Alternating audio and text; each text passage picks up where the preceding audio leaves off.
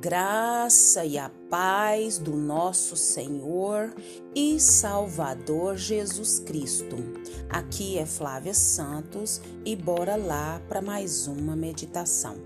Nós vamos meditar nas Sagradas Escrituras no livro de Salmos 116, versículo 1 e 2.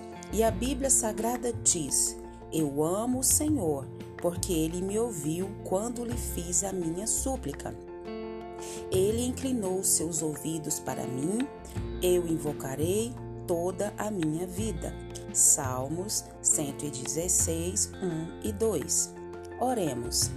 Pai, em nome do Senhor Jesus, nós queremos pedir ao Senhor que perdoe os nossos pecados Pai, nós precisamos e necessitamos todos os dias confessar os nossos pecados, as nossas mazelas, nossas falhas, as nossas transgressões, as nossas omissões, ações, reações.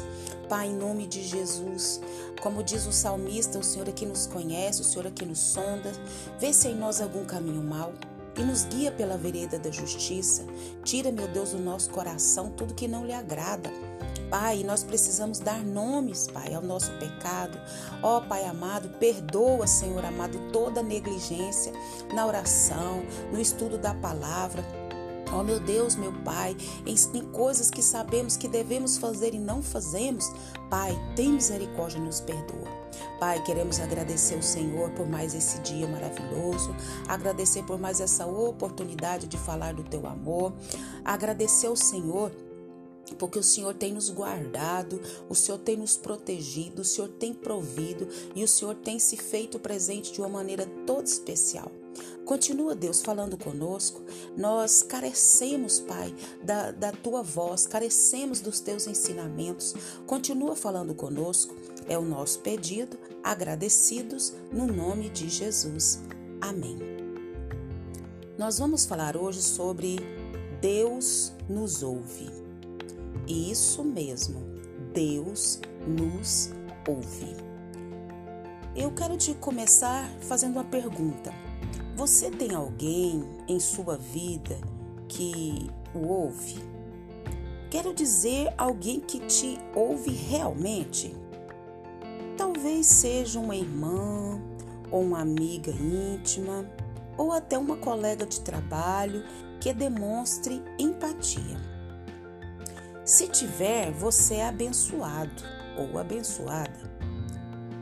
Como é natural, passamos às vezes por situações em que parece que todos os que conhecemos estão ocupados ou preocupados demais com seus próprios problemas. Sim ou não? Para assentar-se e ouvir os clamores do nosso coração. Poucas vezes é, a solidão é tão grande como quando estamos sofrendo e não temos ninguém a quem contar. Triste, né? Difícil, né? Você já passou por isso? Tá passando? Ou eu? Com certeza.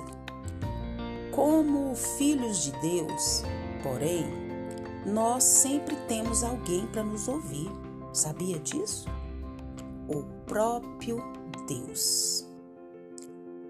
Eu amo o Senhor porque ele me ouviu quando lhe fiz a minha súplica. Salmos 116, primeiro. Então encontramos repetidamente essas declarações nos Salmos. Como no Salmo 66, 19 diz assim: mas Deus me ouviu, deu atenção à oração que lhe dirigi. Salmo 66, 19.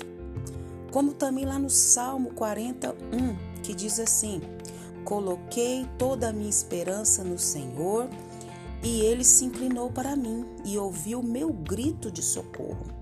Salmos 41. E assim nós temos vários versículos que falam que Deus nos ouve. Esperar nunca é fácil. Sim ou não? Não.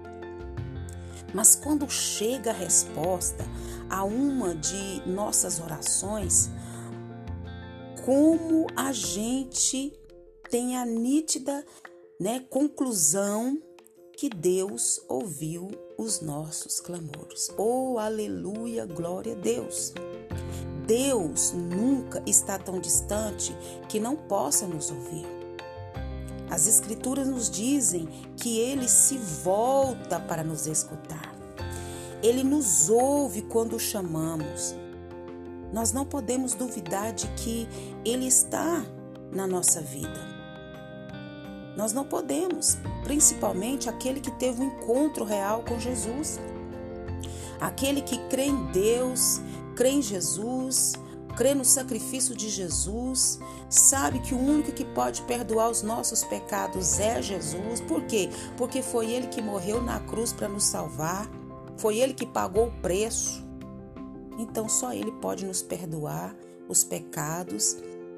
Então nós não podemos duvidar se nós tivemos esse encontro com Jesus, se nós temos a certeza que Ele habita dentro de nós através do Espírito Santo de Deus e que temos o nosso nome escrito no livro da vida.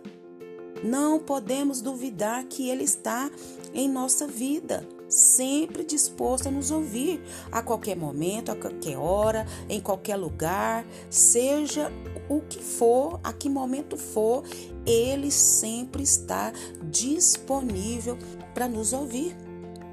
E se você que me ouve ainda não teve um encontro real com Jesus, se você ainda não tem certeza da salvação, se possível, pare tudo.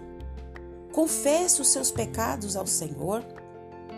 Diga que crê em Deus, diga que crê em Jesus, se de fato você acredita. Reconheça que precisa de um Salvador, de um Senhor. E peça que escreva o seu nome no livro da vida. Só Deus tem poder para mudar a nossa situação que cada um está enfrentando. Deus nos ama e tem em vista seus melhores interesses. Salmo 116, 7 diz: Retorne ao seu descanso, ó minha alma, porque o Senhor tem sido bom para você. O nosso Senhor tem sido bom para nós e Deus nos ouve a qualquer momento, a qualquer dia, a qualquer hora. Ele jamais está tão ocupado, tão preocupado ou tão cheio de problemas que não nos possa ouvir. Deus está disponível a qualquer momento, a qualquer hora. Basta você fazer o que? Orar clamar, suplicar e que o Espírito Santo de Deus continue falando aos nossos corações. Pai, em nome de Jesus, perdoa-nos quando achamos que estamos sozinhos, abandonados, esquecidos, que ninguém se importa conosco, que ninguém nos ama, que ninguém nos compreende.